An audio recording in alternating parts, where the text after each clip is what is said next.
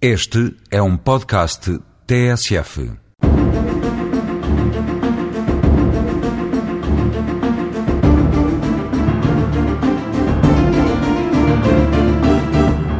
A era que nos coube viver não tem paralelo no passado. Nem nunca houve tantos juízes, nem nunca houve tantos processos, nem nunca se trabalhou tanto nos tribunais, nem nunca houve tantos e tão predadores órgãos de comunicação social, nem nunca a qualidade da produção legislativa foi tão má, nem nunca a sua quantidade foi tão inflacionada.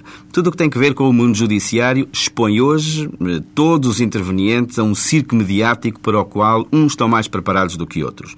E o juiz que sempre viveu numa certa penumbra agora vê sobre os focos com alguma incomodidade. A exposição pública das suas decisões potencia as críticas, quer as construtivas, quer as demagógicas, quer as populistas. O que só por si nem sequer é negativo, desde que todos tenham o cuidado de evitar generalizações.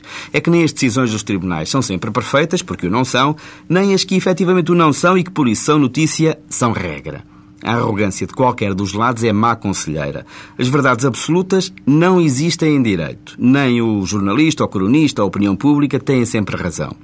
É neste contexto que se exige ao juiz que assuma uma nova cultura capaz de enfrentar um desafio que nunca estará ganho.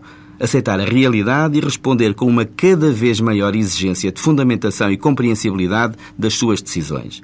E neste aspecto os juízes portugueses até têm uma mais-valia inestimável.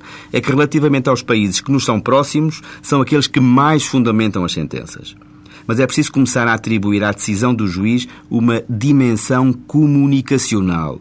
Só com ela é possível garantir que a generalidade dos cidadãos entendem o que os tribunais decidem a seu nome e melhor o possam aceitar.